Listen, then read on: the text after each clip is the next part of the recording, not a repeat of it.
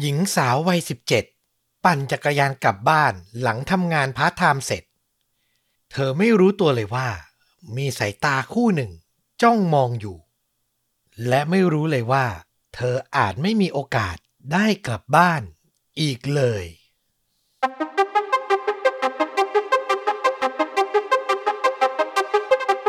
สวัสดีครับ สวัสดีครับ เรื่องจริงยิ่งกว่าหนังพอดแคสต์จากช่องชวนดูดะอยู่กับต้อมครับ แล้วก็ฟลุกครับ กับหนึ่งเรื่องจริงสุดเข้มข้นจนถูกนำไปสร้างเป็นภาพยนตร์ episode นี้ก็น่าจะเป็น episode สุดท้ายของปี 2022 แล้ว อืม เราเดินทางกันมาไกลมากนะ ผมไปนั่งย้อนดูคลิป เพราะว่าต้อมให้การบ้านมาอันหนึ่ง ไปนั่งดูย้อนเรา เราเล่ามาหนึ่งปีเนี่ยโอ้โห เกิดเรื่องราวต่างๆ เกิดขึ้นมาก เกินกว่าที่ผมคาดเอาไว้เยอะมากเลยนะ จริง ๆ เรามากันไกลเหลือเกินแล้วนับไปข้างหน้าเนี่ย อีกไม่กี่อึดใจก็จะทะลุ 80,000 ซับแล้ว อันนี้ตั้งตารอมากๆ มารอดูกันว่าจะถึงเมื่อไหร่นะครับ ขอบพระคุณคุณผู้ฟังทุกท่านที่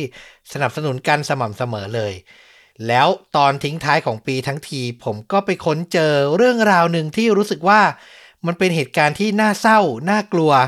แล้วก็ลุ้นระทึก เหมือนทุกตอนที่เคยเล่ามานั่นแหละ แต่มันจบด้วยประกายแสงสว่างบางอย่างที่น่าจะเป็นข้อคิดที่ดีสำหรับใช้เริ่มต้นปีใหม่ได้ โอ้ส่งท้ายปีเก่าต้อนรับปีใหม่ด้วยคลิปนี้ได้เลยเนาะ ตั้งใจไว้ขอให้เป็นอย่างนั้น แต่พอไปเช็คข้อมูลมาเหมือนเคสนี้จะค่อนข้างมีชื่อเสียงนิดนึง ถ้าเคยฟังจากช่องไหนช anel ไหนมาแล้วก็ขออภัยล่วงหน้าด้วยแล้วกัน แต่อยากนำมาเล่าจริง ๆ ครับ คืออยากจะถ่ายทอด เรื่องนี้ ต้อนรับปีใหม่เพื่อชาวชนดูดะทุกท่านจริง ๆ ก็ลองฟังในรูปแบบของต้อมกับฟลุกดูแล้วกันเนาะอืมเอาล่ะ ผมให้ระดับความรุนแรงไว้ประมาณ 3-3.5 ใครไม่ไหวก็ข้ามไปก่อน ฟังไปฟังไปเริ่มรู้สึกไม่ดีบอกผ่านได้ พาฟลุกกับคุณผู้ฟังย้อนกลับไปในปี 1984 ครับ ที่เมืองที่ชื่อว่าแทมปารัฐฟลอริดา สหรัฐอเมริกา ไปรู้จักกับหญิงสาวอายุ 17 ปีคนหนึ่ง ชื่อว่าลิซ่าแม็กเวย์ชีวิตของเธอเนี่ยต้องบอกว่ายากลำบากมา ตั้งแต่เด็กมากๆเลย พออายุได้สองขวบเนี่ย เธออยู่กับแม่ที่ทั้งเป็นแอลกอฮอลิซึมอะติดเหล้าแล้วก็ติดยาเสพติดด้วย อืมคือถูกผู้เป็นแม่เนี่ยทำร้าย บางครั้งผู้เป็นแม่เลี้ยงดูไม่ไหวก็มอบตัวเธอไปให้ไปอยู่ที่สถานเลี้ยงเด็กกำพร้าอย่างเงี้ย ไปไปมามาตามประษาแม่ที่เอาตรงๆ คือไม่ค่อยได้เรื่องสักเท่าไหร่ อยู่มาอย่างยากลำบากจนอายุ 14 เหมือนจะได้เริ่มต้นชีวิตใหม่ คือผู้เป็นแม่เนี่ยส่งตัวเธอไปอยู่กับคุณยาย ซึ่งเธอเนี่ยไม่ได้รู้จักหรือคุ้นเคยมาก่อนนะ คุณยายเนี่ยก็มีชีวิตครอบครัวใหม่ มีแฟนผู้ชายคนใหม่ แต่ก็เป็นคนที่เธอคือไม่เคยรู้จักมาก่อนเลยทั้งชีวิต แล้วสิ่งที่เกิดขึ้นคือ พอลิซ่าเข้าไปอยู่อะ เธอถูกแฟนใหม่ของยายเนี่ย ล่วงละเมิดทางเพศ อุ้ยอื้อหือโหดร้ายมากๆ ชีวิตของเด็กผู้หญิงคนหนึ่งอยู่กับแม่ก็ไม่ดี มาอยู่กับยายแย่ลงไปอีก เธออดทนอยู่3ปีเต็มๆ ทั้งถูกทำร้ายร่างกายถูกล่วงละเมิด จนกระทั่งอายุ 17 เนี่ย ลิซ่าตอนนั้นทำงานพาร์ทไทม์อยู่ที่ร้านโดนัท Krispy Kreme ที่ทำงานห่างจากบ้านเธอไม่ไกล เดินทางโดยใช้จักรยานปั่นไปเนี่ย ประมาณ 8 นาทีเท่านั้น เธอก็ปั่นจักรยานคู่ใจเดินทางไปกลับเป็นประจำ แล้วในคืนหนึ่ง เจ้านายก็ขอในสิ่งที่เขาไม่เคยขอมาก่อน คืออยากให้ลิซ่าเนี่ย ควบงานได้ไหมสองกะ อาจจะด้วยลูกค้าเยอะหรือมีพนักงานลาไปก็ไม่ทราบได้ ลิซ่าก็ตอบตกลง แต่ไม่ใช่เพราะเธอขยันหรืออยากเก็บเงินนะ แต่ตัวเธออะไม่อยากกลับบ้านอื้อหืออย่างที่รู้คือกลับไป ไม่โดนทำร้ายร่างกายก็โดนล่วงละเมิด เธอก็เลยอะเหมาทำงานสองกะ จนถึงเวลาประมาณเกือบเกือบตีสองอะ เธอก็ออกปั่นจักรยานเดินทางกลับบ้าน ต้องบอกว่าตอนนั้นน่ะ มันเป็นครั้งแรก เธอบอกเลยว่าจิตใจเธอสงบมาก เพราะเธอคิดว่านั่นคือการเดินทางกลับบ้าน ครั้งสุดท้ายของชีวิตครับ โอ้โหสำหรับเด็ก อายุ 17 18 ปี คิดแบบนี้นี่แบบโห โลกมันโหดร้ายยังเลยเนาะฟลุกเข้าใจเนาะคือเธออะตั้งใจว่ากลับถึงบ้านแล้วอะเธอจะฆ่าตัวตาย อืมคือไม่เอาอีกแล้ว ชีวิตที่มันแย่แบบนี้ เธอจะอยู่ไปทำไม วินาทีนั้นระหว่างที่ปั่นจักรยานแล้วก็จิตใจสงบอย่างที่บอกอะเนาะคือเธอก็รู้สึกว่าอะฉันไม่ต้องแบกรับอะไรแล้วอะอีกนิดเดียว จะจบสิ้นกันสักที เธอก็ปั่นผ่านโบสถ์ใกล้บ้านครับ ในเวลาประมาณตีสองแล้วก็มองเข้าไปบริเวณลานจอดรถใกล้ ๆ โบสถ์อะมันมีรถเก๋งสีแดงคันหนึ่งจอดอยู่คันเดียว เธอมองไปแล้วเธอก็รู้สึกว่าเอ๊ะ มันแปลกมากเวลาขนาดนี้แล้ว ด้วยความที่มันแปลกตานั่นแหละ เธอก็เลยจดจำรายละเอียดของรถ ลักษณะของยางรถที่มันผิดแปลกไปอย่างไรอะ่ะ เธอจำได้ทั้งหมดเลยนะ หลังจากนั้นพอเธอปั่นพ้นมาได้ไม่นาน สิ่งที่เกิดขึ้นก็คือ รถคันนั้นน่ะขับมาทางด้านหลัง แล้วก็ชนจักรยานของลิซ่าจนล้มลงครับ โอ้โห คนขับลงจากรถแล้วก็ควักปืนออกมา จ่อเข้าไปที่ขมับด้านซ้ายของลิซ่า แต่ต้องบอกว่าจริงๆ ไม่ใช่ครั้งแรกที่เธอประสบเหตุการณ์แบบนี้นะ เพราะว่าแฟนใหม่ของยายที่เราเล่าไปอะ ก่อนจะล่วงละเมิดทางเพศเธอทุกครั้งอะ ถ้าเธออิดอ่อนไม่ยินยอมอะ ก็จะใช้ปืนอะ มาจ่อบังคับเธออย่างเนี้ย อยู่ร่ำไปอะอืมโอ้โห คือมันเป็นสิ่งที่โหดร้ายมากเนอะถูกคนร้ายเอาปืนจ่อ แต่สำหรับเรามันยิ่งแย่ลงไปอีก เพราะว่าเธอเคยโดนอย่างนี้มาซ้ำๆแล้ว จนจะบอกว่าคุ้นชินประมาณหนึ่งก็ได้อะอืมโอ้โห ชีวิตคนมันต้องแย่ขนาดไหนถึงจะเจอเหตุการณ์แบบนี้ ซ้ำๆ แต่อย่างไรก็ตามลิซ่าก็อดไม่ได้ที่จะตกใจอะ่ะ เพราะว่ามันเป็นเหตุการณ์ที่เกิดแบบฉับพลัน เธอไม่ทันตั้งตัวมากๆ คนร้ายเนี่ยหลังจ่อปืนไปที่ขมับของเธอก็พูดบังคับให้เธอเข้าไปในรถ จากนั้นก็สั่งให้เธอถอดเสื้อผ้าของตัวเองออกจนหมดครับ เธอเนี่ยกรีดร้องด้วยความหวาดกลัวนะ แต่คนร้ายอะก็กรีดร้องใส่หน้าเธอกลับ แล้วก็บอกเธอว่าทำตัวดีๆนะ เพราะเขาอะไม่อยากจะฆ่าเธอ ในที่สุดคนร้ายก็ใช้ผ้ามัดมือลิซ่าไพร่หลังไว้ แล้วก็ใช้ผ้าอีกชิ้น มัดปิดตาของเธอ จากนั้นการล่วงละเมิดทางเพศก็เกิดขึ้นน่ะ โอ้หญิงสาวที่กำลังจะฆ่าตัวตายเพราะถูกล่วงละเมิดซ้ำๆ สุดท้ายถูกคนร้ายที่ไหนไม่รู้ มาล่วงละเมิดอีกอะคือมันแย่มากจริง ๆ เราตามเรื่องราวถึงตรงนี้เรารู้สึกเศร้าแบบจับใจเลย แต่ตัวลิซ่า กลับคิดตรงกันข้าม แทนที่เธอจะหมดหวังกับชีวิตใช่ไหม เธอกลับคิดขึ้นมาว่า ใครก็ตาม ถ้าไม่ใช่ตัวเธอเอง ไม่มีสิทธิ์พรากชีวิตของเธอไปอืมคือการฆ่าตัวตายมันเป็นทางเลือกของฉัน แต่คนอื่นไม่มีสิทธิ์ และสิ่งสำคัญที่คนร้ายไม่รู้ก็คือลิซ่าเอาตัวรอดจากบ้านที่มันเลวร้ายมากๆอะ มาได้นานกว่า 3 ปีแล้ว เธอเป็นเด็กผู้หญิงที่ตั้งสติได้ดี แล้วจังหวะสำคัญที่คนร้ายจะนำผ้ามามัดปิดตาเธออะเธอมีทริคที่ได้จากการดูรายการเกี่ยวกับอาชญากรรม เธอติดตามเรื่องราวแบบนี้มาตลอด เธอพยายาม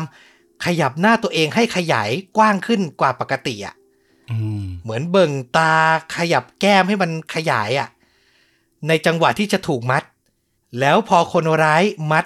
ปิดตาเธอเสร็จ พอเธอขยับหน้ากลับเข้าตำแหน่งเดิมอะ ผ้ามันก็จะหลวมลงนิดนึงอะอืมแล้วทำให้เธออะสามารถมองเห็นบรรยากาศรอบๆได้ส่วนหนึ่ง คือถูกปิดตาอยู่ แต่ไม่ถูกปิดแบบร้อยเปอร์เซ็นเห็นได้นิดๆหน่อยๆอะมันเป็นทริคที่ทำให้เธอสามารถสังเกตรายละเอียด เกี่ยวกับคนร้ายได้ในที่สุด แล้วมันมีประโยชน์มากๆ ในช่วงเวลาต่อมา โอ้โห คือคาดไม่ถึงเหมือนกันเนาะ ต้องเป็นคนที่ตั้งสติได้ดีมากๆเลยอะถึงจะทำแบบนี้ได้ ใช่ เพราะมีเวลาเพียงชั่ววินาทีที่เขากำลังมัดเท่านั้นที่จะทำสำเร็จนะ ถูกต้องเลยลิซ่าก็ตั้งใจเลยว่า จะจดจำรายละเอียดหลักฐานแวดล้อมคนร้ายให้ได้มากที่สุด เพื่อต่อมาตำรวจจะได้นำเบอดแสนำสิ่งที่เธอจำได้เนี้ยไปสืบค้นตามล่าคนร้ายต่อไป ในข้อแม้ว่าเธอต้องรอดชีวิตไปก่อนนะลิซ่าก็สังเกตเลย เธอก็เห็นพวงมาลัยรถเนี่ย ที่คนร้ายขับอยู่เนี่ย มีตัวอักษรเขียนว่า Magnum PI เป็นชื่อซีรีส์ตำรวจยอดฮิตในช่วงเวลานั้น อ่านเนี่ยจำได้ละหนึ่งจุด จากนั้นเธอมองต่ำก็เห็นพรมสีแดงอะ่ะ ปูอยู่ใต้เท้าของเธอ คือรถทั่วไปพรมใต้รถส่วนใหญ่ก็จะเป็นสีดำเนาะแต่อันเนี้ยคนร้ายใช้พรมสีแดง ซึ่งมันเป็นเอกลักษณ์และน่าจดจำไว้มากๆ จากนั้น หลังคนร้ายขับรถออกมาได้ประมาณ 15-20 นาที เขาก็หยุดรถครับ แล้วสั่งให้ลิซ่าใส่เสื้อผ้า จากนั้นลิซ่าเดินลงจากรถมา เธอแอบมองลอดที่ปิดตาไปเนี่ยแล้วเห็นแล้วว่า บริเวณที่รถจอดเนี่ยมันเป็นป่ารกเลย ลิซ่าคิดในใจว่า เขาล่วงละเมิดทางเพศเธอไปแล้ว สงสัยชั่ววินาทีต่อจากนี้เขาอะ จะต้องจบชีวิตเธอบริเวณตรงนี้แน่ๆอืมแต่อย่างไรก็ตามขัดขืนไม่ได้ ยอมทำตามโอนอ่อนตามคนร้ายไปก่อน เธอก็กัดฟันเดินเข้าไปในป่านะ ก่อนที่ต่อมาคนร้ายอะจะมากระชากตัวเธอไว้ แล้วก็พูดกับเธอว่า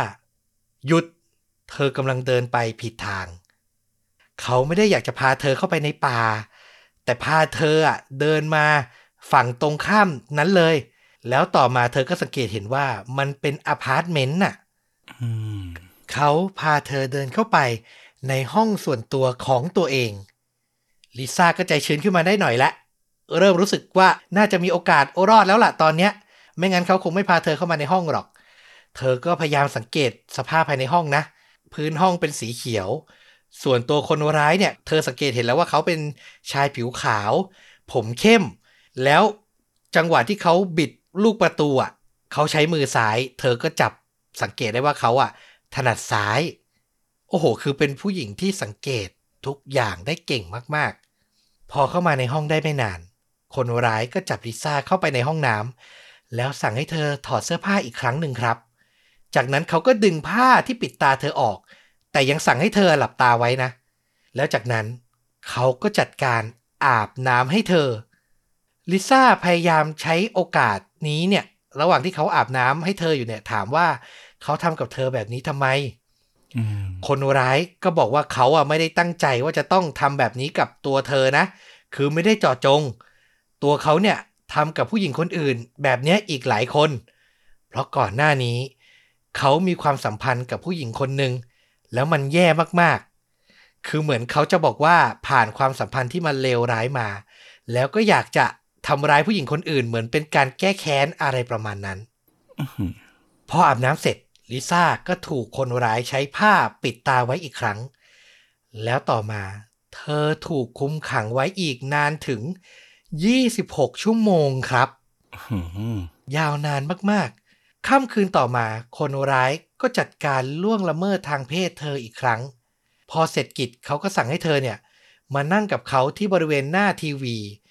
แล้วก็จัดหาอาหารให้เธอรับประทาน แต่ลิซ่าวินาทีนั้นเธอไม่กล้ากิน เธอกลัวอย่างเดียวคือ จะถูกวางยาพิษ คือยอมโอนอ่อนผ่อนตาม ยอมให้คนร้ายทำร้ายล่วงละเมิดได้ แต่อะไรจะเสี่ยงต่อชีวิต เธอไม่ทำเด็ดขาด ระหว่างนั้นลิซ่าก็นั่งฟังข่าวทีวีไป จนเธอได้ยินนักข่าวประกาศ ตามหาหญิงสาวที่หายตัวไปอายุ 17 ปีคนหนึ่งลิซ่ารู้ทันทีเลยว่า นักข่าวคนนั้นกำลังอ่านข่าวการหายตัวไปของตัวเธออยู่ แล้วเหมือนเธอรู้ตัวสักทีอะคือก่อนหน้านี้เธอพยายามหลอกตัวเองอยู่ว่า หรือตอนนี้ฉันฝันอยู่ หรือมันเป็นจินตนาการในสมองของฉัน คือเหมือนยังไม่ยอมรับความจริงร้อยเปอร์เซ็นต์แต่พอได้ยินข่าวยืนยันแบบเนี้ย เธอรู้แล้วว่านี่ไม่ใช่ความฝันน่ะ เธอก็เลยเหมือนเก็บอารมณ์ไว้ไม่อยู่ แล้วก็ร้องไห้โฮออกมา คนร้ายเห็นแบบนั้นก็เริ่มโมโหอีก ก็เอาปืนน่ะมาจ่อศีรษะเธอเอาไว้ แล้วก็ตะโกนสั่งให้เธอเงียบ ลิซ่าก็ตั้งสติอีกครั้งนะ คิดในใจแค่ว่าฉันต้องรอด ฉันต้องรอด ก็พยายามเงียบเสียงเลิกฟูมฟาย แล้วก็เอ่ยปากขอคนร้ายว่า ตอนนี้ฉันอยากเข้าห้องน้ำมากๆ แต่ทุกครั้งก่อนหน้านี้ คุณน่ะเปิดประตูห้องน้ำทิ้งไว้ตลอดเลย คือเขาก็ไม่อยากให้ลิซ่าคลาดสายตาเนาะแต่ครั้งเนี้ยลิซ่าบอกว่าฉันขอได้ไหมฉันอยากเข้าห้องน้ำแบบปิดประตูไว้หน่อย คือไม่งั้นอะฉันอะทำกิจธุระอะไรอะไม่ได้เลยคนร้ายด้วยความที่อาจจะเริ่มใจอ่อนลิซ่าพูดดีด้วย ก็ยอมตามใจ ก็ให้ลิซ่าเข้าไปในห้องน้ำแล้วเขาอะก็ปิดประตู คือไม่มีใครมองเธออยู่แล้ว แล้วสิ่งที่ลิซ่าทำนะ คือสิ่งที่เธอคิดไว้นานแล้ว เธออะใช้ทั้งมือ แล้วก็อวัยวะทุกส่วนเลย สัมผัสไปทั่วห้องน้ำเลยอะ่ะอืมสิ่งที่เธอหวังคือ เธอต้องการให้ลายนิ้วมือ แล้วก็อาจจะเป็นน้ำลายเหงื่อของเธออะเปรอะเปื้อน แล้วก็แทรกตัวอยู่ในทุกอนูห้องน้ำให้ได้มากที่สุดอืมเธอคิดแค่ว่าถ้าเธอเกิดไม่รอด ถ้าตำรวจมีโอกาสได้มาตรวจสอบห้องน้ำบริเวณนี้ ก็อาจจะเจอรายละเอียดพวกนี้บ้างอะนอกจากฉลาดแล้วต้องบอกว่าเธอเป็นคนที่จิตใจเข้มแข็งมากนะ ที่ตัดสินใจทำอะไรแบบนี้ ถึงตัวจะตายแต่ต้องจับคนร้ายให้ได้อื้อหือถูกต้อง หลังจากนั้น พอเธอเดินออกมาจากห้องน้ำสิ่งที่เกิดขึ้นก็คือ คนร้ายล่วงละเมิดทางเพศเธออีกครั้งครับลิซ่าก็ต้องยอมแบบเลือกอะไรไม่ได้อะอยากเอาชีวิตรอด พอการล่วงละเมิดผ่านไป คนร้ายก็เหมือนจะนอนหลับ แต่ลิซ่ากลัว เธอคิดว่ามันอาจจะเป็นการลองใจเธอหรือเปล่า คือเธอคิดเยอะไปหมดเลย เธอกลัวว่าถ้าเธอขยับตัว ลองหาทางหนีในช่วงเวลาที่คนร้ายหลับอยู่เนี้ย แล้วเกิดคนร้ายอะตื่นขึ้นมา รู้ตัวขึ้นมา เธอก็อาจจะถูกฆาตกรรมได้ เพราะฉะนั้นดีที่สุดคือนอนนิ่งๆไว้ เช้ามืดวันต่อมาเวลาประมาณตีสี่คนร้ายก็ตื่นขึ้นมา แล้วก็หันมาถามลิซ่าว่า นี่ฉันควรทำอย่างไรกับเธอดี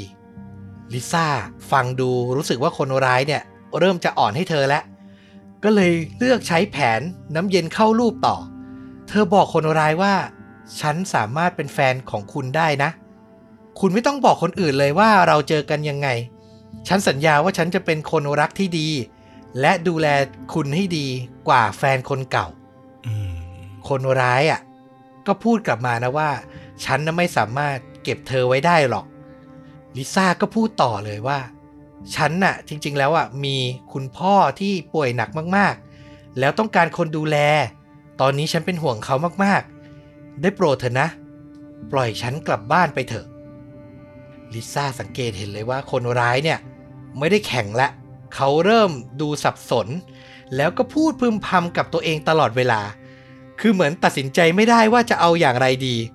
ใจหนึ่งก็อยากปล่อยไป อีกใจก็กลัวว่าตัวเองอะจะถูกจับได้ เป็นอย่างนี้ผ่านไปอีกไม่นาน สุดท้าย คนร้ายก็หันมาสั่งบอกลิซ่าว่า ไป ขึ้นรถ แล้วก็ขับพาเธอออกจากอพาร์ตเมนต์ของเขามา ช่วงแรกลิซ่าก็กังวลว่าเขาอาจจะพาเธอไป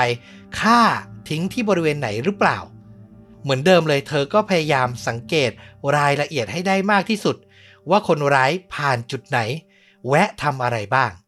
เธอจดจำรายละเอียดได้ว่าคนร้ายแวะจอดรถเติมน้ำมันที่ปั๊มครั้งหนึ่งแล้วก็แวะจอดที่หน้าธนาคาร เพื่อกด ATM ที่ตู้ครั้งหนึ่ง เธอรู้แล้วว่าเขาอะใส่เสื้อยืดสีขาว กางเกงยีน จากนั้นต่อมาคนร้ายก็ขับพาเธอ มาบริเวณสี่แยกที่อยู่ใกล้ละแวกบ้านของลิซ่าตามที่เธอบอก คือระหว่างที่ขับมาเขาก็ถามเธอแหละว่า บ้านของเธออยู่ที่ไหน เธออยากให้ฉันปล่อยบริเวณไหนลิซ่าก็บอกเนี่ยมาที่สี่แยกนี้สิ สุดท้ายคนร้ายพามาจริง ๆ จากนั้นเขาก็ค่อยๆ หันมาหาลิซ่าที่หลังรถ กอดเธอ แล้วก็บอกเธอว่า เขาขอโทษในสิ่งที่ทำลงไปทั้งหมด จากนั้นคนร้ายก็เปิดประตู แล้วก็สั่งให้ลิซ่าลงจากรถ เขาบอกให้เธอยืนนิ่ง ๆ อยู่อย่างนั้น ห้ามถอดผ้าปิดตาเด็ดขาดจนกว่าจะครบ 5 นาที เธอค่อยๆ ได้ยินเสียงรถ เร่งเครื่อง แล้วขับไกลออกไป ต้องบอกว่าตอนนั้นเธอยังไม่มั่นใจนะว่านี่คือกับดัก หรืออิสรภาพที่แท้จริง เธอก็รออยู่สักพัก นับเวลาเอาเอง แล้วก็คิดว่าเนี่ยน่าจะประมาณ 5 นาทีแล้ว แล้วก็ตัดสินใจ ดึงผ้าปิดตาออก สิ่งแรกที่เธอเห็น คือต้นโอ๊กขนาดใหญ่ เธอบอกว่ามันสวยงามมากๆสำหรับเธอมันเป็นเหมือนสัญญาณการเริ่มต้นชีวิตใหม่อะคือจากคนที่เกือบตายผ่านช่วงเวลาที่เลวร้ายที่สุดมาได้อะธรรมชาติภาพเนี้ย มันเป็นภาพที่เธอรู้สึกว่าเป็นสัญญาณการเริ่มต้นชีวิตใหม่มาก ๆ แต่ในช่วงวินาทีต่อมาเธอก็คิดกลับขึ้นมาว่า แล้วถ้าเกิดชายคนร้ายเปลี่ยนใจล่ะ เขารู้นะว่าเธอยืนอยู่ตรงนี้อะเพราะฉะนั้นอย่าเพิ่งคิดอะไรเยอะ วิ่งออกจากบริเวณนั้นให้เร็วที่สุด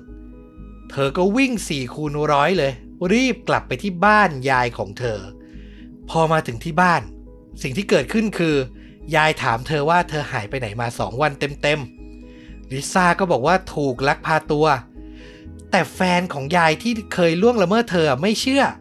เขาหาว่าเธอโกหก แล้วลงมือทุบตีเธอครับ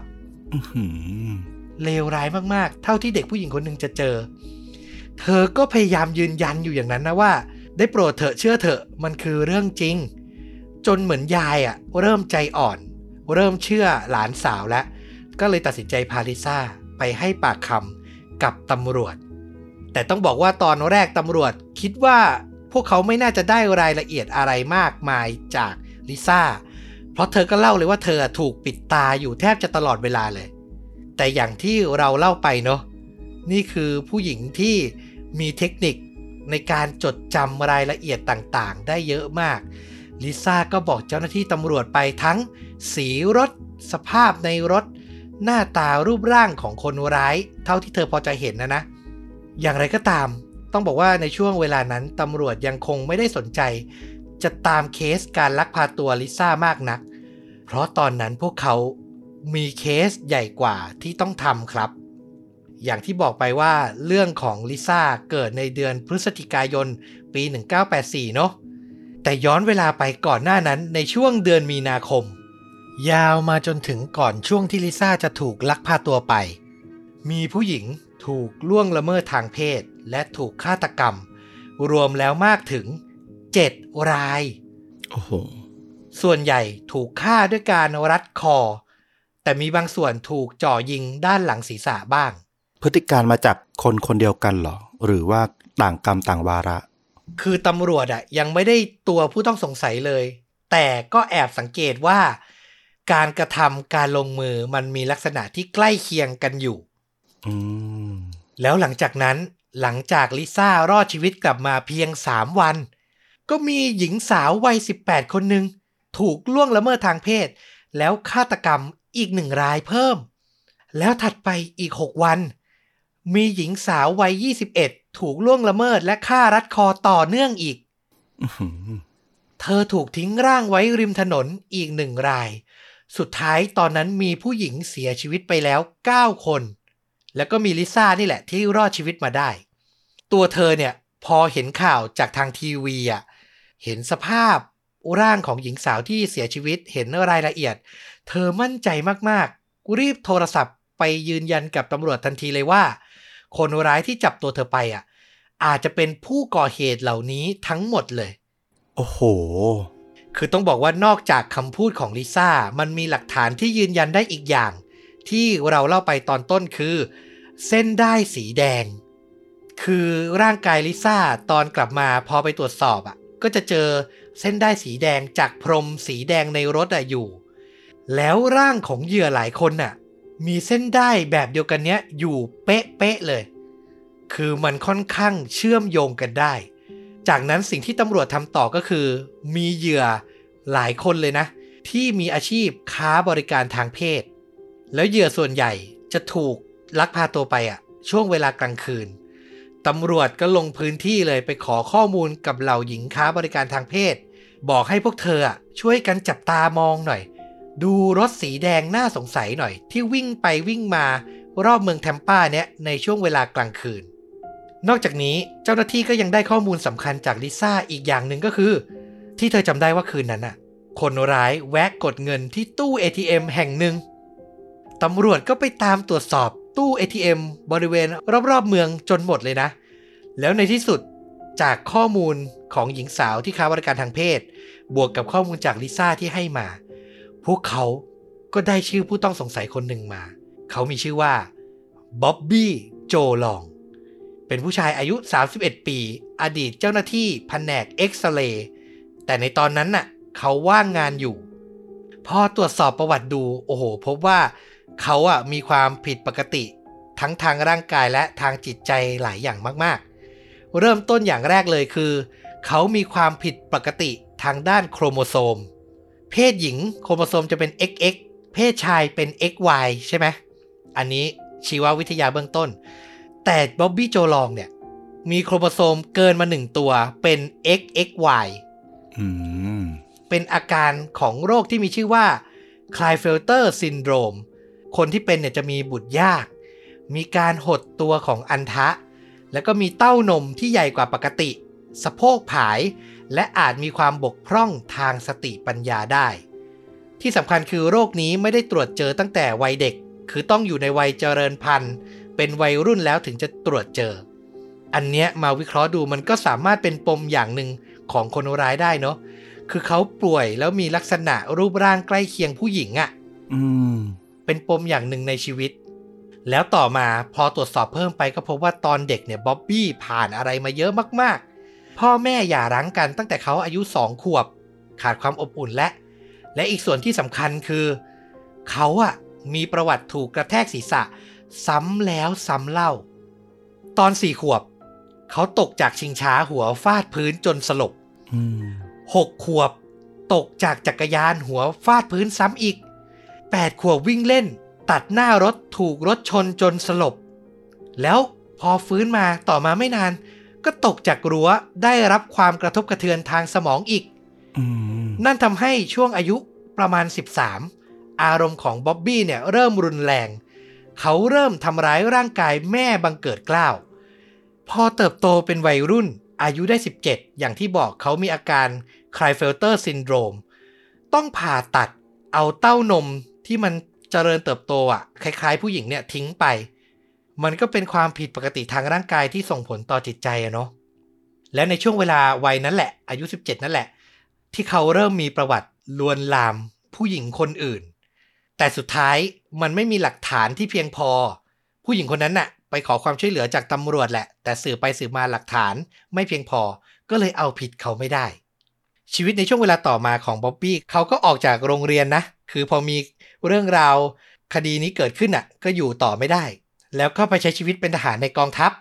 ก่อนจะปลดประจำการแล้วก็มาแต่งงาน อยู่กินกับเพื่อนละแวกบ้านในวัยเด็กที่เขาเคยรู้จัก เป็นหญิงสาวที่ชื่อว่าซินเทีย และในช่วงเวลานี้เองที่เขาอะประสบอุบัติเหตุ มอเตอร์ไซค์คว่ำซ้ำศีรษะกระแทกพื้นอีกครั้งหนึ่งอืมและครั้งนี้ภรรยาของเขาอย่างซินเทียให้ข้อมูลว่า มันทำให้ลักษณะบุคลิกของเขาเปลี่ยนไปตลอดการซินเทียเล่าว่าเขามีความต้องการทางเพศสูงขึ้นจนผิดปกติ ซึ่งเธอก็ไม่ไหว บางทีก็อารมณ์ร้อนมาทุบตีร่างกายเธอ จนสุดท้ายในปี 1981 แม้จะมีลูกด้วยกันสองคนแล้ว แต่ซินเทียอยู่ไม่ไหว เธอก็เลยตัดสินใจขอหย่า ต่อมาในปี 1983 บ๊อบบี้ก็ย้ายไปอยู่ที่เมืองแทมปา แล้วหลังจากนั้นไม่นานต้นปี 1984 การฆาตกรรมและล่วงละเมิดทางเพศหญิงสาวรายแรกในเมือง ก็เริ่มต้นขึ้น คือช่วงเวลามันพอดิบพอดีมาก ตอนนี้ขอตัดกลับมาที่การสืบสวนหลังจากลิซ่ารอดชีวิตมาได้นะตำรวจหลังจากสืบสวนมาทั้งหมดก็มั่นใจแล้วว่าบ๊อบบี้โจลองเนี่ยคือคนร้ายแน่ ๆ แต่เพื่อความชัวร์พวกเขาก็ขอแอบติดตามดูอีกสักพักตำรวจทำเป็นเข้าไปพูดคุยและขอถ่ายรูปบ๊อบบี้กับรถสีแดงของเขามา โดยอ้างว่าก่อนหน้านี้มันมีเหตุปล้นชิงทรัพย์ แล้วมันมีรถที่ลักษณะคล้ายรถของบ๊อบบี้เนี่ยอยู่ในที่เกิดเหตุด้วย ทางตำรวจก็อ้างว่าเนี่ย ขอถ่ายรูปยืนยันตัวตนคุณไว้หน่อยได้ไหมบ๊อบบี้ก็ยอมก็ทำเป็นพลเมืองดีอะถ่ายได้ครับ แล้วจากนั้นตำรวจอะก็นำรูปถ่ายของบ๊อบบี้เนี่ย ไปปะปนกับรูปของผู้ต้องสงสัยอีกหลาย ๆ คน แล้วก็นำไปให้ลิซ่าชี้ตัว แล้วสุดท้ายลิซ่าก็ยืนยันตัวตนบ๊อบบี้ได้ถูกต้อง เธอ confirm ว่านี่แหละ คนร้ายที่ลักพาตัวเธอไป ถึงตรงนั้นตำรวจก็มั่นใจแล้วร้อยเปอร์เซ็นต์พวกเขาก็ขอหมายค้นจากศาลเพื่อไปตรวจค้นที่ห้องพักของบ๊อบบี้ และในห้องน้ำตำรวจก็เจอลายนิ้วมือลิซ่า เต็มไปหมดเลย อย่างที่เล่าไปตอนต้นเนอะที่ลิซ่า แอบเข้าไปในห้องน้ำแล้วก็พยายามทิ้งหลักฐานจากตัวเธอเองไว้มากที่สุด ได้ใช้ประโยชน์และยืนยันได้ทันทีว่าบ๊อบบี้โจลอง คือคนร้ายตัวจริงครับ สุดท้ายเขาถูกจับกุมสองสัปดาห์เท่านั้นหลังลิซ่ารอดชีวิตกลับบ้านมาได้ แล้วในเวลาต่อมา เจ้าหน้าที่ตำรวจก็ตรวจเจอศพหญิงสาวผู้เคราะห์ร้ายเพิ่มอีกหนึ่งคน รวมทั้งหมดบ๊อบบี้โจลองสังหารเหยื่อในปี 1984 ไปทั้งสิ้น 10 คนด้วยกัน เป็นหญิงสาวทั้งหมดเลย การพิจารณาคดีก็เริ่มต้นขึ้น แล้วสิ้นสุดลงครั้งแรกในเดือนกันยายน ปี 1985 เขาถูกตัดสินให้รับโทษจำคุกตลอดชีวิต 26 ครั้ง ต้องมี 26 ชีวิตถึงจะใช้โทษนี้ได้ครบ แต่ต่อมาในเดือนกรกฎาคมปี 1986 โทษถูกปรับเพิ่มเป็นประหารชีวิตด้วยเก้าอี้ไฟฟ้า คือตอนแรกเขารับสารภาพ 9 คดี แล้วพอในปี 1986 เขารับสารภาพเพิ่มอีกหนึ่งคดี โทษมันก็เลยเพิ่มกลายเป็นประหารชีวิต แต่โทษอะมันถูกเลื่อนมา ยืดยาวมาจนถึง 23 เมษายน ปี 2019 อย่างที่เรารู้กันอยู่คือที่สหรัฐอเมริกาก็มีการโต้เถียงกันว่า ยกเลิกโทษประหารชีวิตเถอะอืมหรือถ้าไม่ยกเลิกก็เลื่อนเถอะ มีการถกเถียงกันอยู่บ๊อบบี้โจลองอยู่มาจนถึงปี 2019 ผู้ว่าการรัฐฟลอริดาในตอนนั้น ชื่อว่ารอนเดอแซนติสก็ตัดสินใจลงนาม ให้ประหารชีวิตเขาในที่สุดครับ สุดท้ายบ๊อบบี้ถูกประหารด้วยการฉีดยา